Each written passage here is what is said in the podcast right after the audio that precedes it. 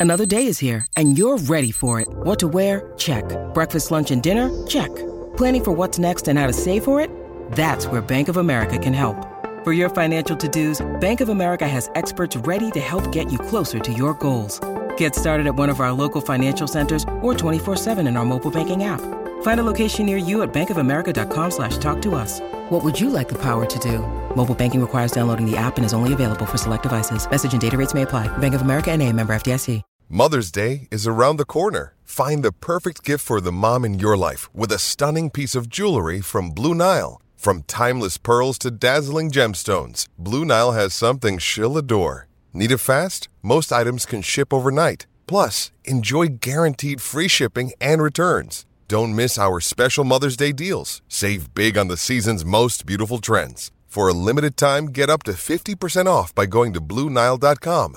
That's BlueNile.com. What's going on, Jermaine Johnson? Tune in to Turn on the Jets podcast. Hey, this is Vinny Pasquantino of the Kansas City Royals. Make sure you tune into the Turn on the Jets podcast.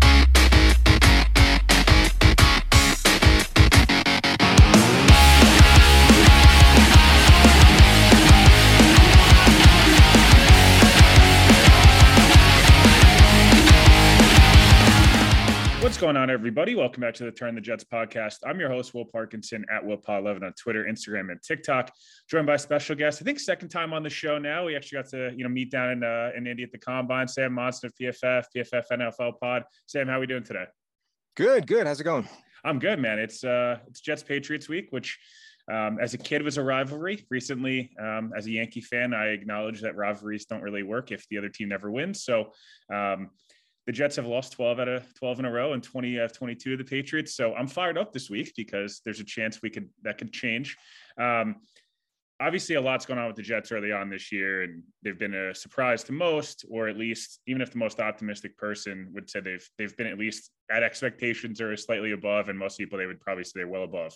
Um, I guess big picture, and then we'll get into some of the players and some of the matchups and things what have your impressions has kind of been at the Jets through seven weeks? I know you guys talked about it all on the show, but um, seven weeks, Jets are five and two. Didn't see this coming, I assume.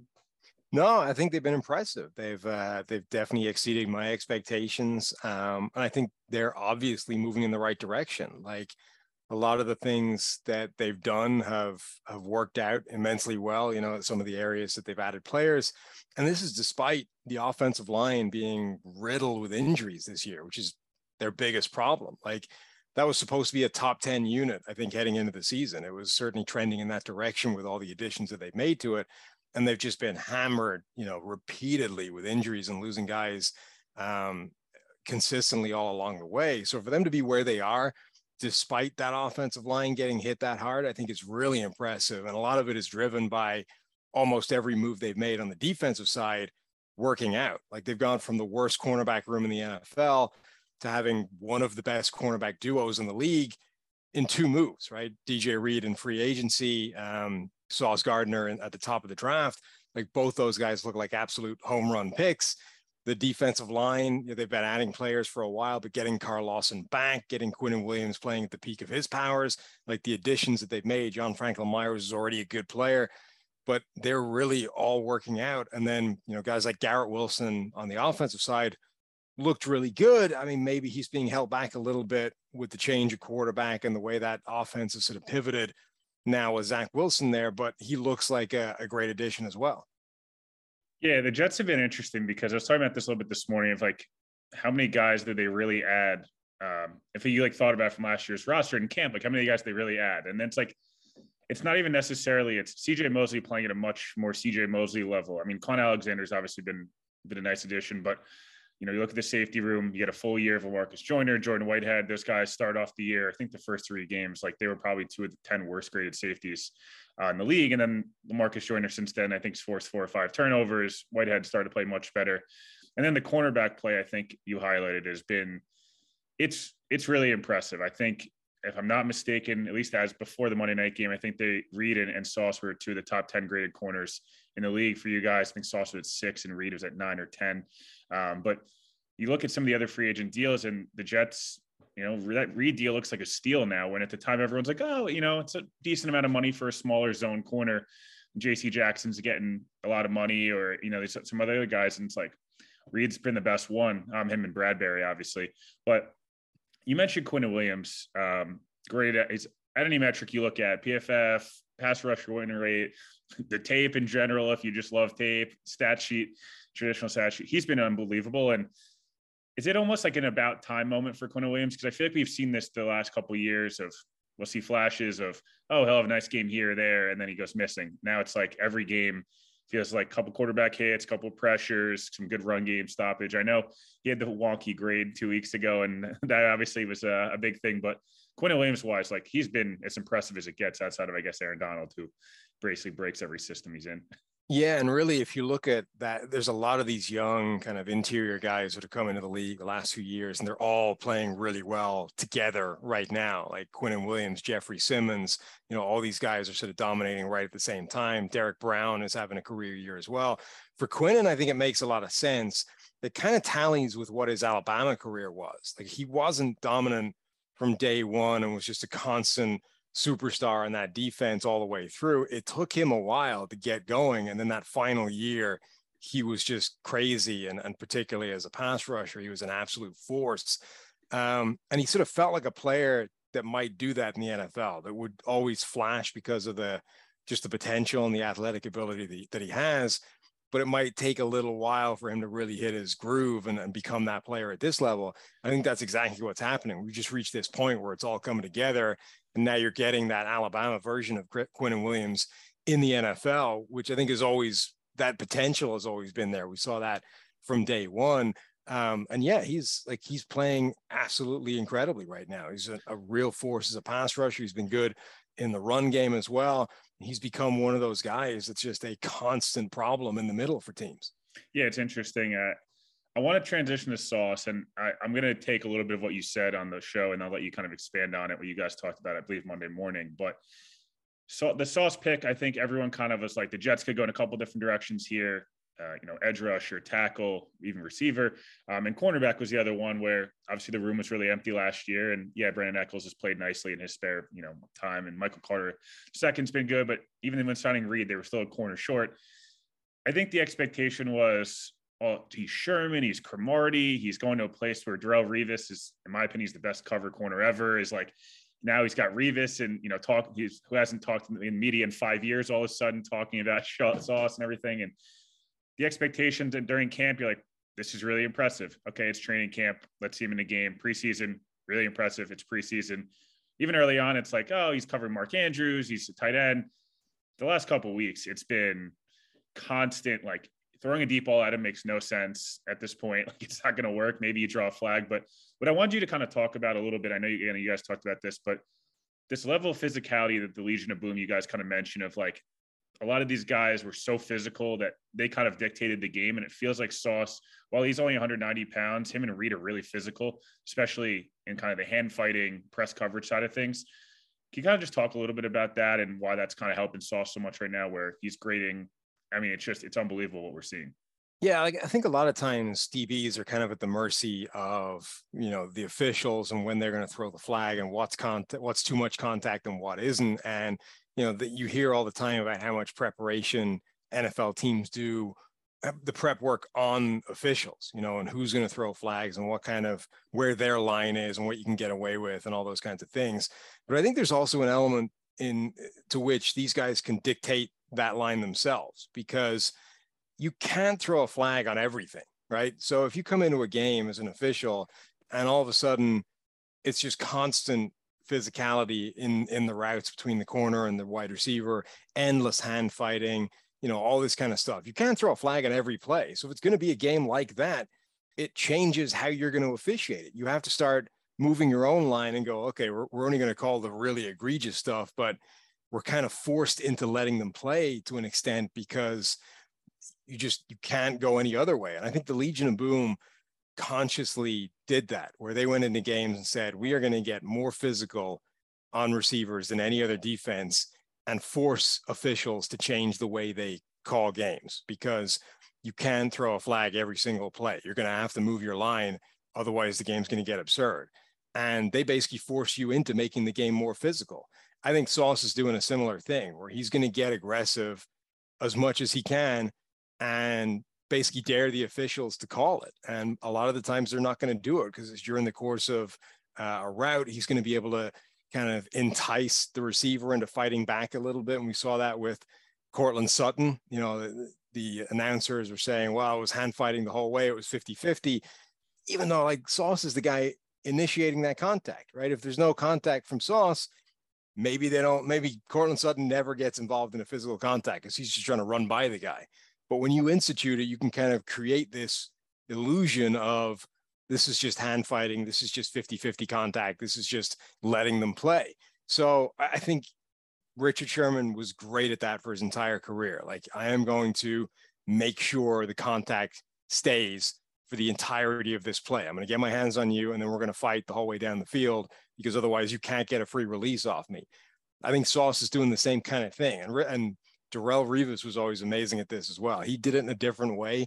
I think he was a real master at understanding exactly where that line was on any given play and playing just the right side of it. But I think the fact that Sauce is is consciously or or uh, subconsciously, you know, figuring out a way of um, of maintaining that kind of contact and offsetting any kind of disadvantage that he would have otherwise in speed or whatever is huge for his long-term success.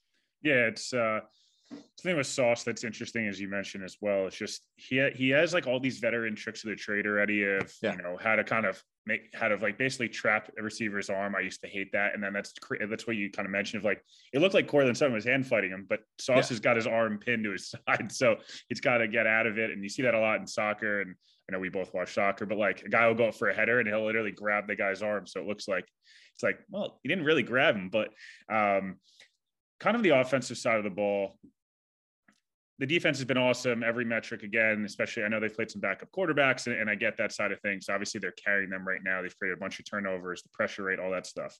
Special teams has been really good. I think the Jets have kind of always been a really good special teams unit, and now that they're they have the lead and things like that, they can only can kind of uh, continue to emphasize itself. They're forcing more punts, so they can get you know with all that stuff. But offensive side of the ball is weird right now because Zach Wilson's had some time where times where he's looked pretty good, clean pocket numbers are fantastic. I know that's usually a translatable year over year. You like that's one of the most kind of translatable stats of if you're good in a clean pocket one year, you're pretty probably going to be good every year. The other side of it is whether it's some free rushers, I understand that people are going to flood my mention saying I'm hating on Zach. I'm not. There are some free rushers and there's some missed assignments to the offensive line. It's all true. Um, there's also a lot of spin moves and really weird throws and waiting to throw the ball away to the last second and then not really throwing it away. I think there's a two or Zach's turnover where he throws, or literally that where he just could have thrown it away. Have you ever seen something like this where it's like top five in the league in terms of grading out in terms of his like clean pocket, and then it's it's completely like one out of what is it, three out of like 30 or 40 passes, and uh were they getting pressured or hurried or anything like that? Yeah, I I don't I've never seen pressure, you know, splits that are as wild as Zach Wilson's are right now. Um, there may have been some down the years, you know, in PFF where we haven't paid that close attention to it, but certainly nothing that I can think of in recent years where it's been this crazy.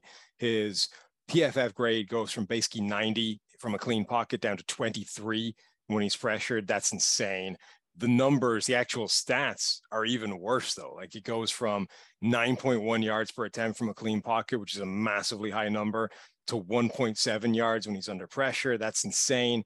Yeah, he's completed something like five out of 30 uh, something pass attempts under pressure. When you look at quick pressure, it's even more insane. It's like one pass out of 17. Um, and look, it's it's obviously not all his fault because the offensive line we talked about before, it's bad right now. Like they're down to bare bones. They they're backups across the board. Their guys are not supposed to be starting for them. They're giving up a lot of pressure.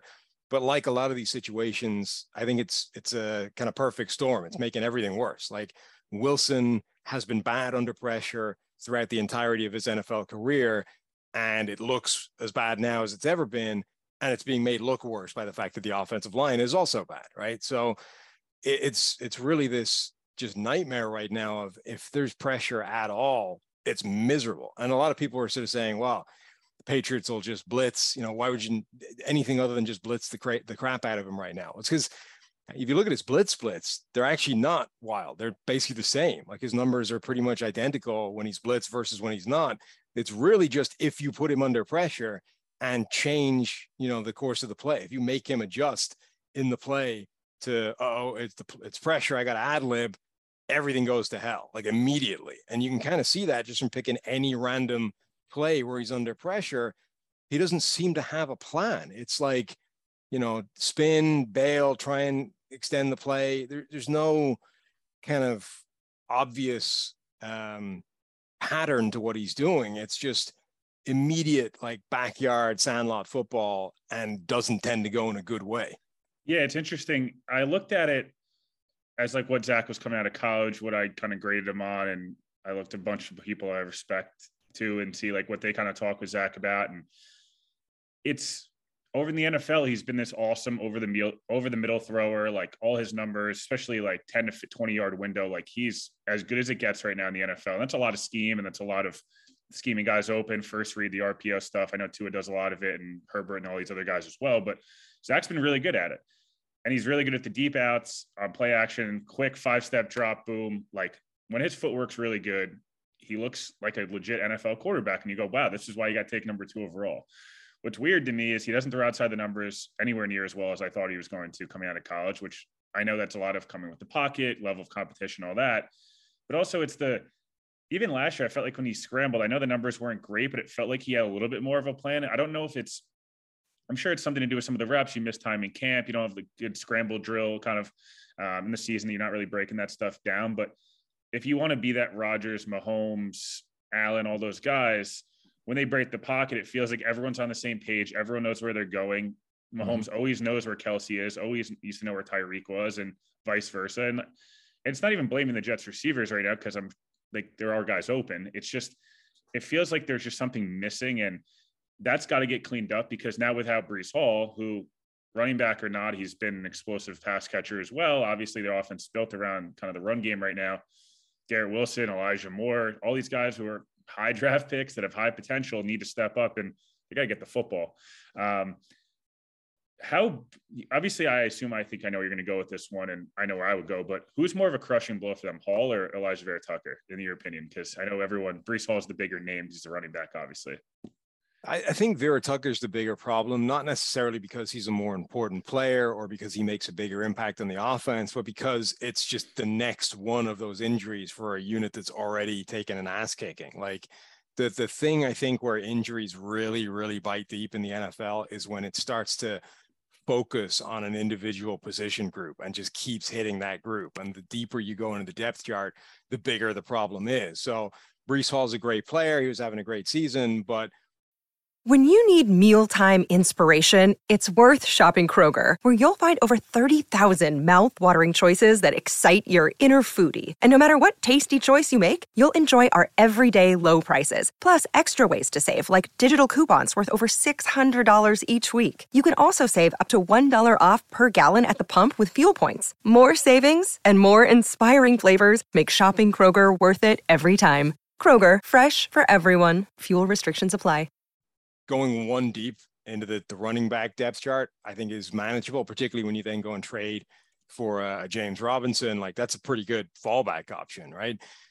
Vera-Tucker was already what number four, five from in terms of offensive tackle options. Now you're down to six. Like it's just it's that's the problem. It's that it's not that Elijah Vera-Tucker isn't there anymore. It's that him being not being there means you're now down to like the sixth tackle you've had to use this season and that's just like no offensive line can withstand that kind of hit. You know what I mean? Yeah, no, I mean, look, I think the thing with Breece Hall is at least like this is why I think so many people love the Jets off season, love what they've done last two years was because they didn't rest on their laurels of, oh, Elijah Moore looked nice or Michael Carter was nice. They were like, no, we're going to go take a running back in the top 35 and a receiver. And we paid two tight ends. We've paid Corey Davis. We've paid Braxton Berrios. Like we drafted Denzel Mims for whatever it's worth, even though I know it's, it's not been pretty, uh, but there's a lot there, obviously it's kind of on Zach, and, and I, I hate to keep saying this, but like if they don't win 10, we'll get to this in a second. But for me, if they don't win 10 games, it's probably because the quarterback play keeps being getting worse and worse because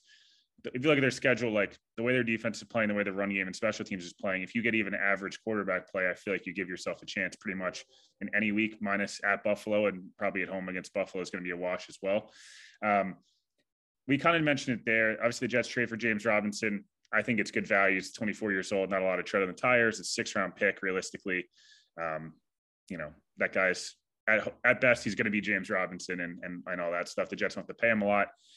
Um, do you think they make another move at offensive line or somewhere else? Because obviously we saw the Eagles just, you know, the Eagles are going all in as they should with Robert Quinn and stuff. And Joe Douglas in years past probably sits on his laurels a little bit and says, eh, you know, good start, but you know, we'll we'll keep building through the draft.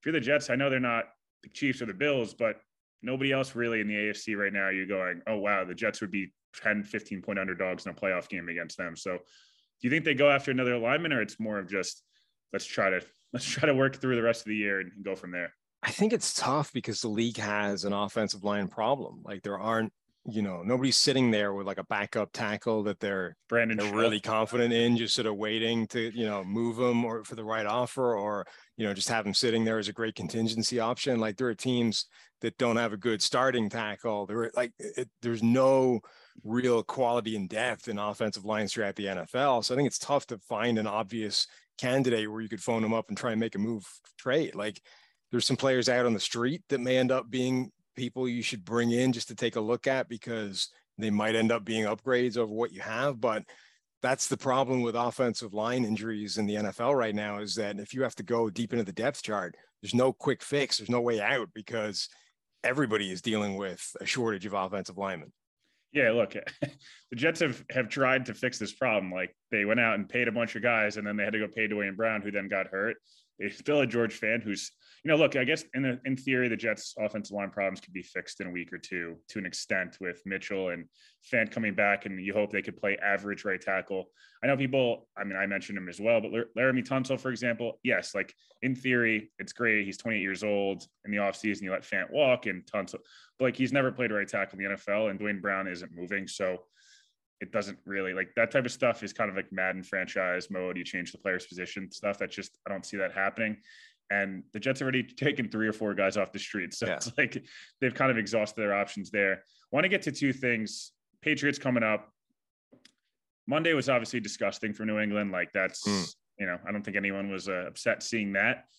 That said, Mac Jones today looks like he'll, he'll be the starter. Um, I was a little surprised only because I feel like it's pretty pretty embarrassing as a starting quarterback. You make one turnover off of an injury that now all of a sudden you're bench for a guy just because like it felt like Bill wanted to go to Zappe the whole time. And I know he laid a bunch of bullshit of how he was going to alternate two quarterbacks. Doesn't means you usually don't have any.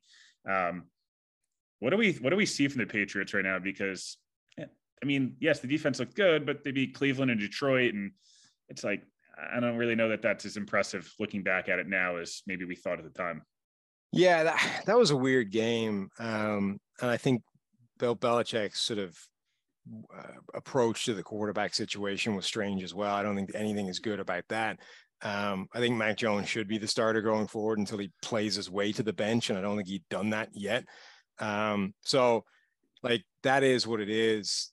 Mac Jones hasn't been playing well this season, even independent of the the ankle injury. He's been weirdly aggressive with the ball. He's got like a 10 yard plus average depth of target, which is right up there with guys like Jameis Winston, which is not necessarily not what we thing. saw coming.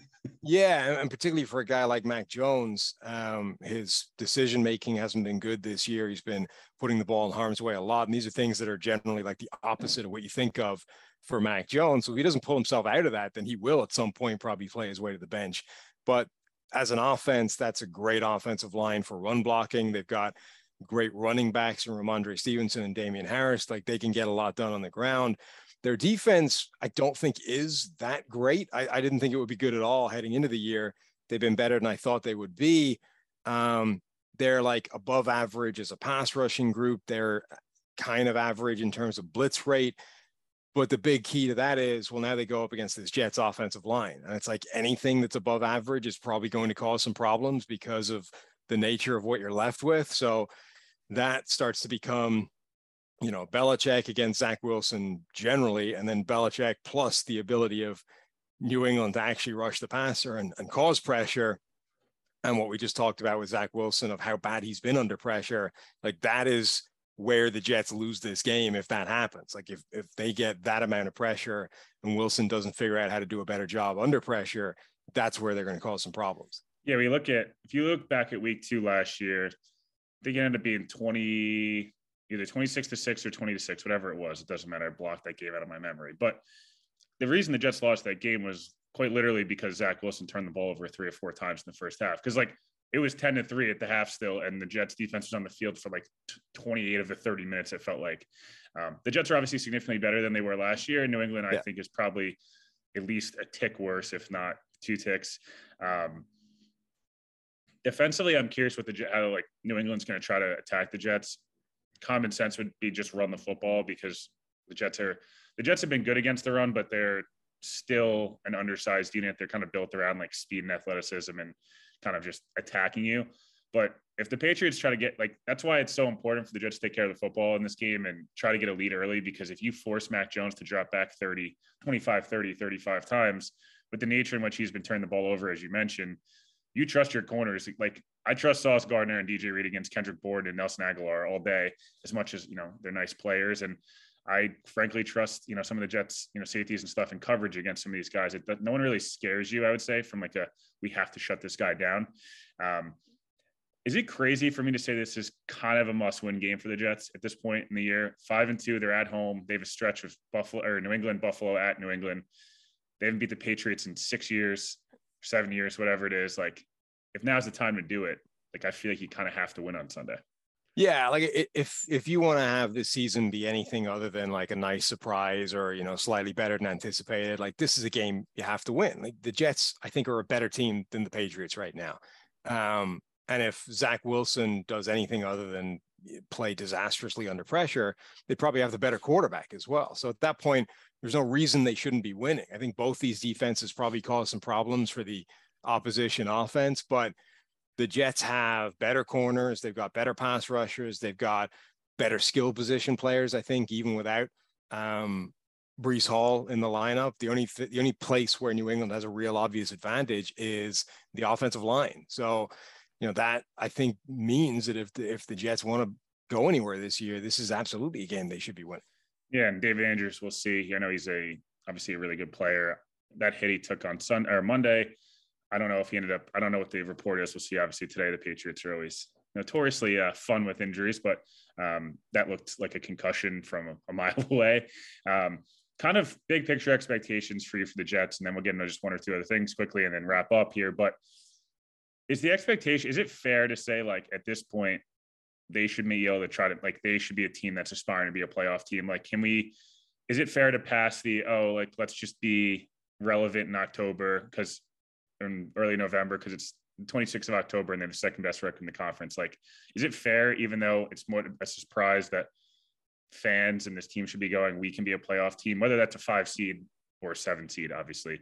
Um, is that fair to say at this point? I mean, internally, that should absolutely be their expectation. Like they're in a good position. They've got a lot of things going for this team. Things are looking up. If particularly if they beat the Patriots, like this is these are all good things. They should absolutely be looking at the playoffs and thinking we can make, you know, the postseason. There's no reason that can happen. From the outside looking in, I think you have to look at that offensive line and say, like, that's a long-term crippling problem. Like that puts a cap on how good you can be. You add that to the fact that Zach Wilson a, I don't think has been playing particularly well. B has been a disaster under pressure. If that continues, you put those two things together, and it's like that's a really difficult thing to overcome over the course of a season. Sure, you can do it for a few games, but you know if you're really trying to make the postseason, and and that's going to be a struggle. Um, and it, they don't have the same advantage as some of these other teams have of a division that's going to leave it wide open for them to go on that kind of run. Like Buffalo arguably the best team in the NFL, certainly one of the top three. Miami with Tua is a very difficult proposition as well, and they are likely to go, you know, to have a good record and, and be a potential playoff team from the same division. So you look at that and you're like, the Jets just don't have as many wins available to them as some of these other teams. Like you look at the AFC South, right? And the entire division is kind of a mess, and any one of those teams could, right? Like if the Jets were in the AFC South, you'd be like, yeah, this team should be looking to win that division by the end of the season. There's no reason they can't. But in the AFC East, it's like, man, that's just a tougher task. And it's definitely, it definitely should be their aim. But if you're realistic about it, instead of saying, what are the chances, you probably still say it's a year too early.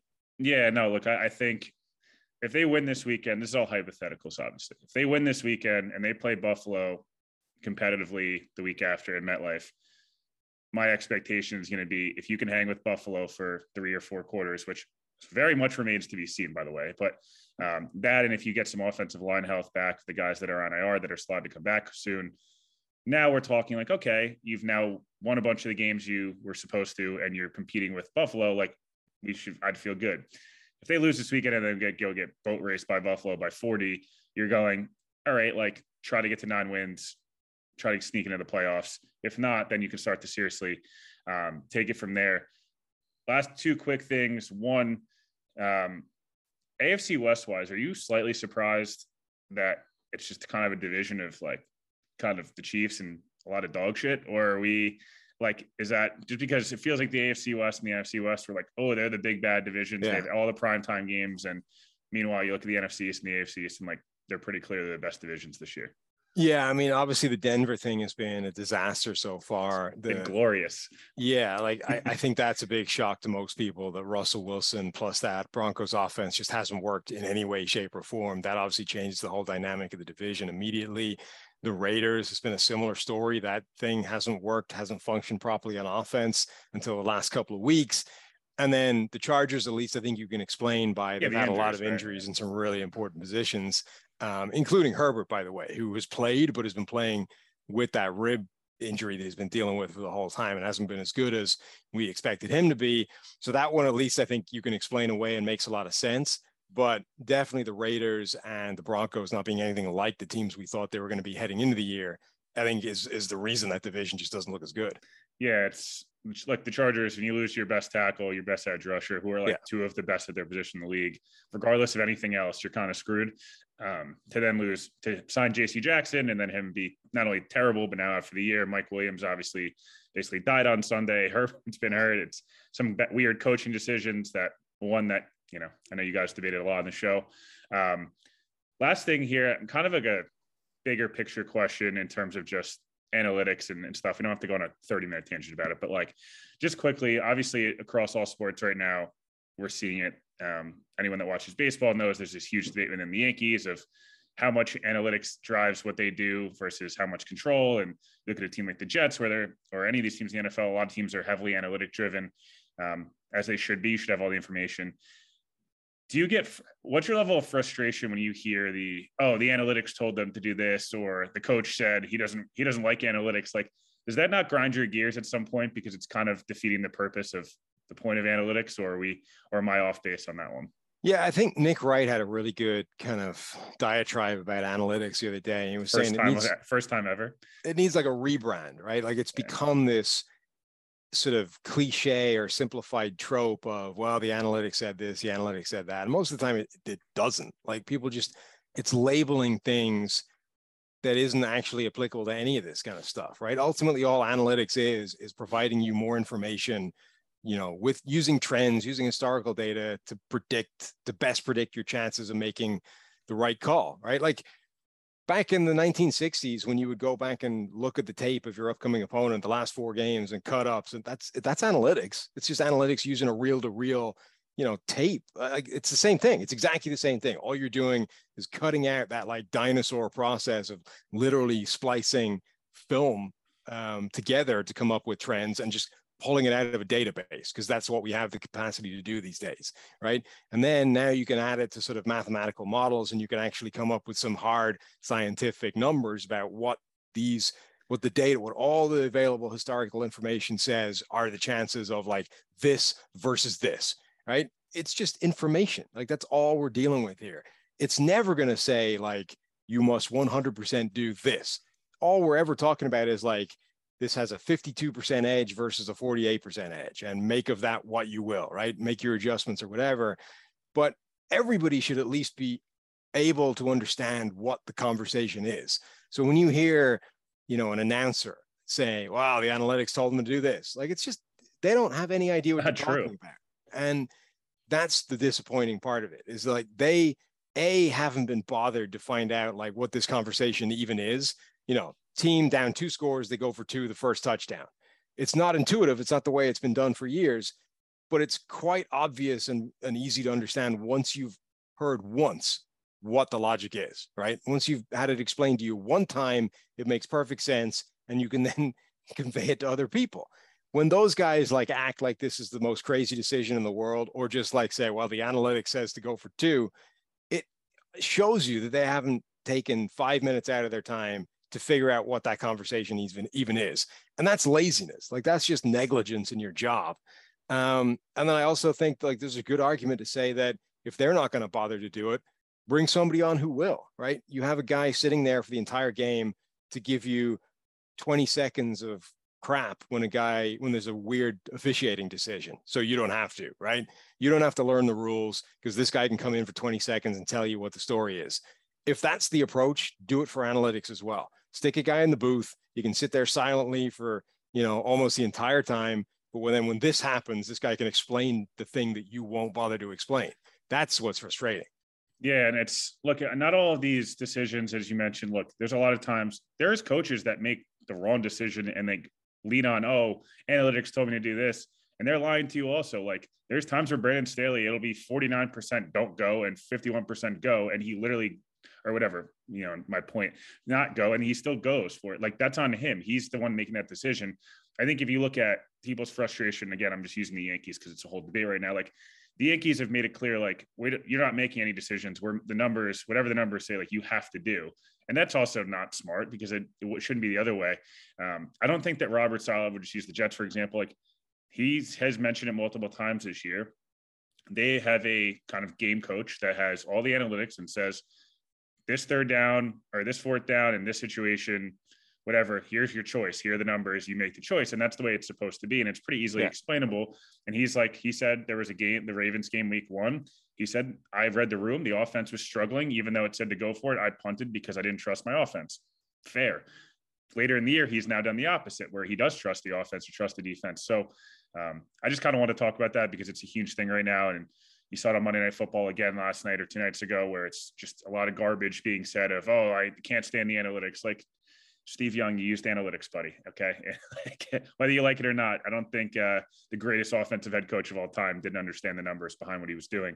Um, obviously, make sure you guys are checking out, uh, you know, Sam and Steve on their show, PFF NFL podcasts. Um, kind of a must listen, I feel like. And, you know, Monday morning, it's, uh, you know, bright and early, nice thing to, to drive to work to, get break down every single game. So you'll never feel like your team's slighted. They'll get talked about. Don't worry. Um, and then yeah, PFF daily stuff, the PFF app. Anything else? Uh, anything else I'm forgetting here? No, that's it. That's a lot. All right, awesome. No, I appreciate it. We got the World Cup coming up in uh, in a month, so I am fired up. Get a nice little Jets game right into the U.S. Probably, you know, sucking, but um, other than that, we're we're rolling, and uh, appreciate you hopping on. Anytime. Thanks for having me.